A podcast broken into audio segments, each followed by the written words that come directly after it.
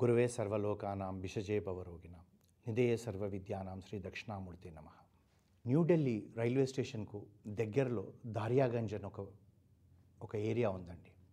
అంటే పాసింజర్స్ నడుచుకుంటూ పోయే అంత దగ్గరనే ఉంటుంది. అది పంతొమ్మిది వందల డెబ్బై ఏడవ సంవత్సరం. అక్కడ ఒక ఫ్రూట్స్ జ్యూస్ అమ్మే ఒక షాప్ ఉంది.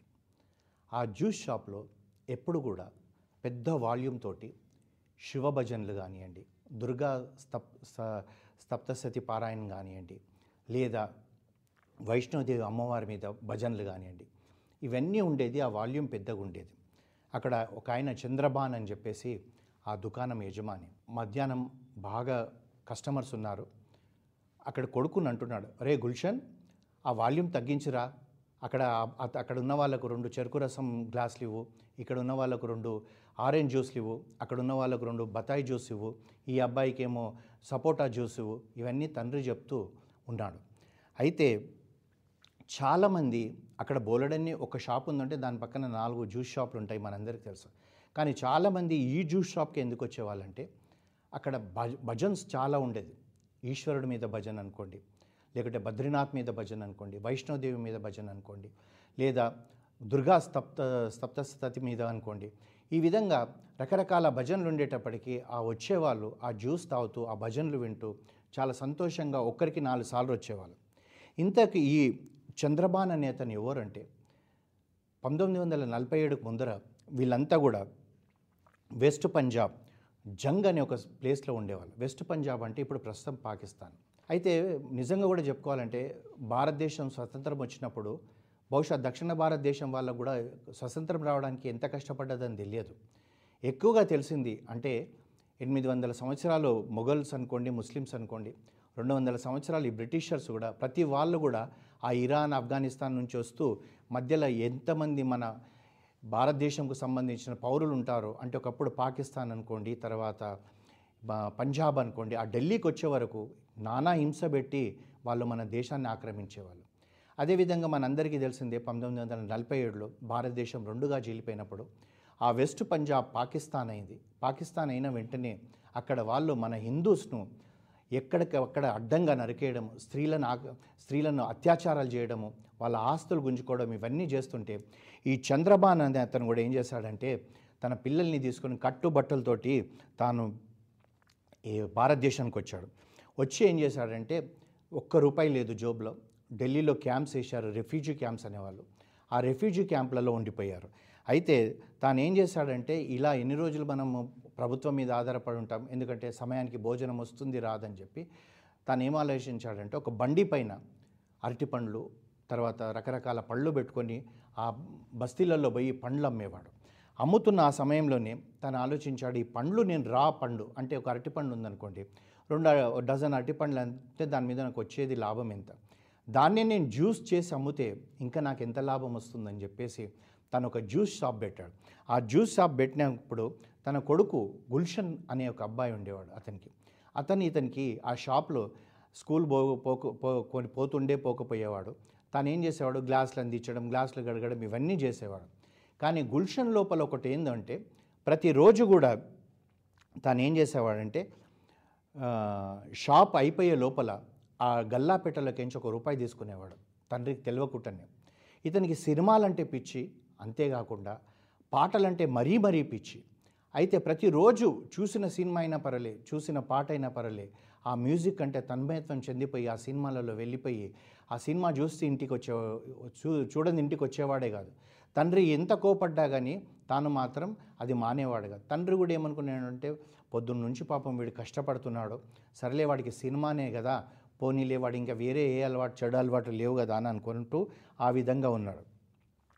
ఆ విధంగా ఉన్నప్పుడు పంతొమ్మిది వందల డెబ్బై తొమ్మిదిలో ఏం చేశాడంటే తన తండ్రి తర్వాత తన తమ్ముడు యొక్క సపోర్ట్ తీసుకొని సౌత్ ఢిల్లీలో తను ఏం చేశాడంటే అక్కడ ఒక చిన్న షాప్ తెరిచాడు.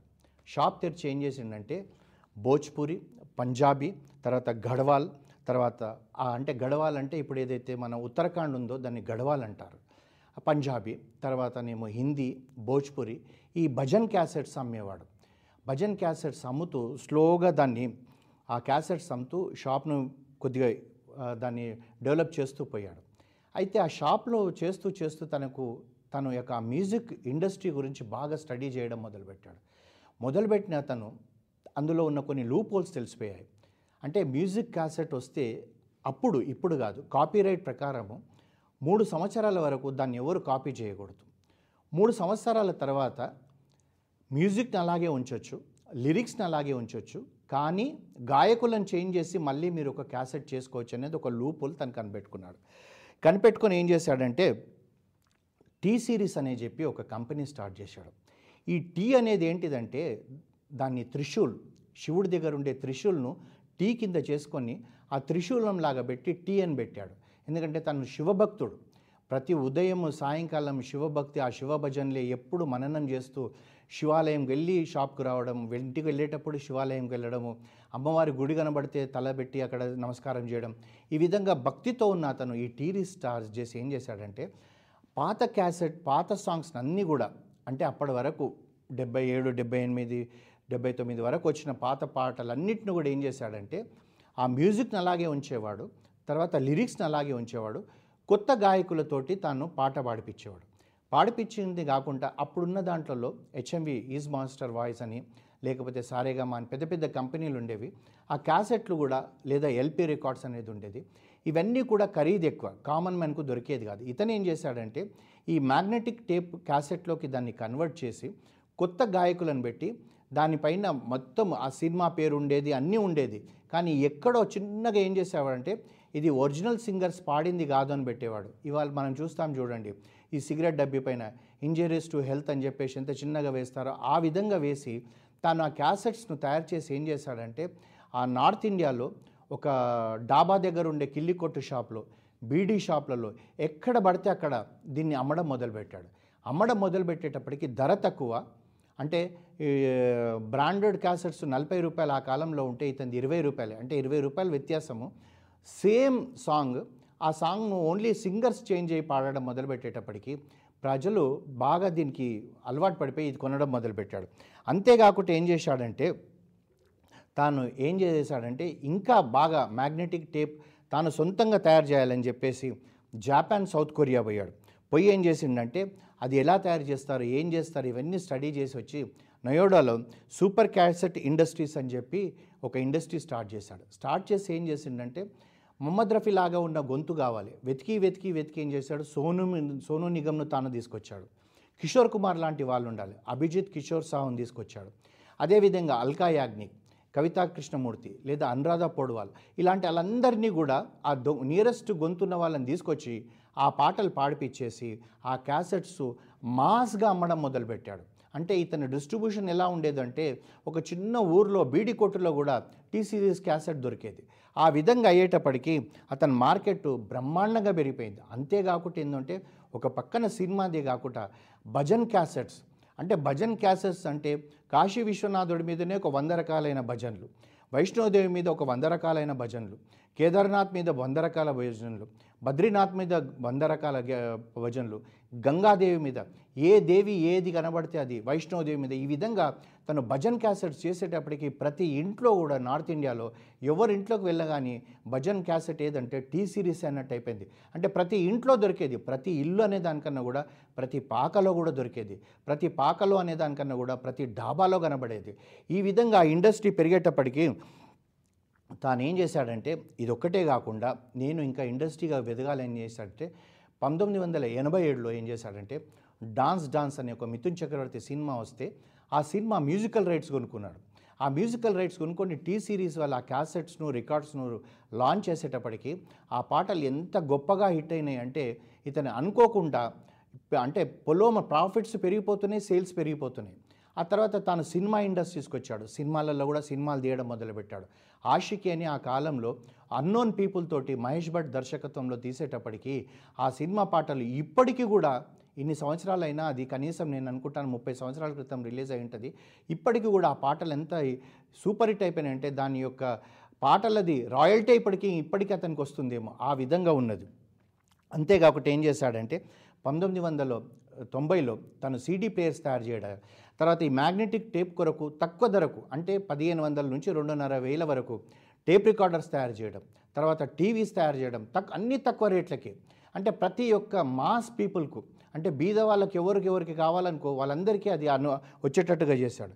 అంతేకాకుండా ఏం చేశాడంటే T Series soaps and detergents తయారు చేశాడు. అగరబత్తీలు సీలింగ్ ఫ్యాన్స్ వాషింగ్ మిషన్స్. అంతేకాకుండా ఏం చేశాడంటే తను రిషికేష్ దగ్గర ఒక వాటర్ ప్యాంట్ పెట్టి గంగా వాటర్ అని చెప్పేసి కూడా తాను ఆ గంగా వాటర్ మనకి ఇప్పుడు ఎట్లయితే బిస్లరీ లాగా ఉంటుందో నార్త్ ఇండియాలో ఆ యొక్క అది కూడా ఆ బిజినెస్ పెట్టిండు.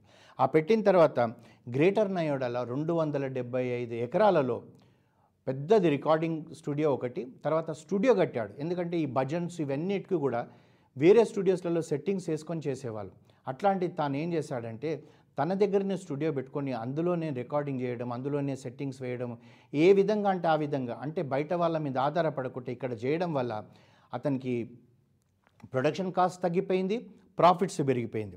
అంటే ఒక్కసారి మనం ఆలోచించాలి ఒక జ్యూస్ షాప్లో నుంచి వచ్చిన వ్యక్తి పంతొమ్మిది వందల తొంభై ఏడుకి వచ్చేటప్పటికే మూడు వందల యాభై కోట్ల రూపాయల టర్న్ ఓవర్ చేయగలిగాడంటే ఆలోచించండి ఎంత ఫాస్ట్గా అంటే నిమిషాల మీద అమ్ముడు పోయి ఉంటాయో ఒక నిమిషం ఆలోచించండి.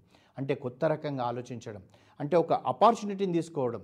అంటే ఏముందండి దొరకదండి అనే ఒక అనుకునే ప్రజలకు దొరుకుతుందండి ఈ ఖరీదులో అని చెప్పి ఇచ్చిన వ్యక్తి టీ సిరీస్ గుల్షన్ కుమార్. అంతేకాకుండా ఆ సమయంలోనే వ్యక్తిగత ఆస్తు ఆస్తులలో పదిహేను వందల కోట్లకు ఎదిగిపోయాడు. అంటే ఆలోచించండి. అంటే తను మొదలుపెట్టింది ఏంటి తొంభై ఏడుకే మనం అనుకుంటే కూడా డెబ్బై ఏడులో కూడా అతను జ్యూస్ షాప్లో తన తండ్రికి గ్లాసెస్ ఇచ్చిన వ్యక్తి ఇరవై సంవత్సరాలలో ఇంతగా ఎదిగడానికి కారణం ఏంటంటే ఒక ఇన్నోవేటివ్ ఐడియా అంటే ఎవ్వరు చెయ్యంది మనం చేయాలన్న దృక్పథంలో ఉంటేనే మనం పైకి వెళ్తాం అంతేగాని అందరితో పాటు మనం వెళ్తే ప్రస గుళ్ళో ప్రసాదం తీసుకునే వ్యక్తుల మాదిరిగా క్యూలో ఉంటాము మనకు కొద్ది కొద్దిగానే వస్తుంది. కొత్తగా మనం ఏదైనా కనిపెట్టగలిగామనుకోండి మన జీవితంలో కూడా ఒక్కొక్క గుల్షన్ కుమార్ కావచ్చు. కానీ దురదృష్టం ఏంటంటే ఆ పంతొమ్మిది వందల తొంభై ఏడు ఆగస్టు పన్నెండున టెర్రరిస్టులు అతన్ని చంపేశారు. శివాలయం పోయి శివుడు దర్శనం చేసుకుని వస్తున్న అతన్ని బాంబేలో ఆతంకవాది అంటారు అలా చంపేశారు. తన కొడుకు ఆ తర్వాత భూషణ్ కుమార్ అని చెప్పేసి అతను ఇప్పుడు ఆ ఇండస్ట్రీని చూస్తున్నాడు. ఈరోజు చూసుకుంటే బాలీవుడ్ మ్యూజిక్ ఇండస్ట్రీ పదహారు వందల కోట్లంట ప్రతి సంవత్సరం. దాంట్లో thirty five percent only T సిరీస్కే ఉందంటే వాళ్ళ మార్కెట్ ఎంత గొప్పగా ఉందో ఆలోచించండి. అంతేకాకుండా వాళ్ళ యొక్కటి అంటే యూత్కు కావాల్సిన పాటలు పెద్దవాళ్ళకి కావాల్సిన పాటలు సినిమా పాటలు ఇవన్నీ కూడా యూట్యూబ్ ఛానల్ ఉంది వాళ్ళది. దాంట్లో ప్రపంచంలో అందరికన్నా ఎక్కువ పది కోట్ల మంది సబ్స్క్రైబర్స్ ఉన్న ఛానల్ ఒకటే ఒకటి యూట్యూబ్లో. ఒక టీ సిరీస్ వాళ్ళది. అంటే వాళ్ళు ఎంతగా ఎదిగారు.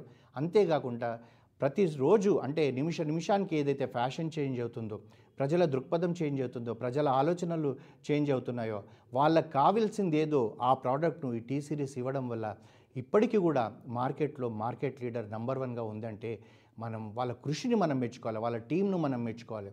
అదే కాకుండా మనకు ఇన్ని అవకాశాలు ఉన్నాయి ఈ అవకాశాలు ఉన్నాయి ఇప్పుడున్న యువకులు ఉద్యోగం కొరకు అని ఆలోచించకుండా ఒక కొత్త ఎంటర్ప్రినియర్ అయితే ఇంకో భూషణ్ గుల్షన్ కుమార్ అయ్యే అవకాశం ఉంటుంది కనుక ఆ విధంగా ఎదగడానికి మనం ప్రయత్నం చేయాలి.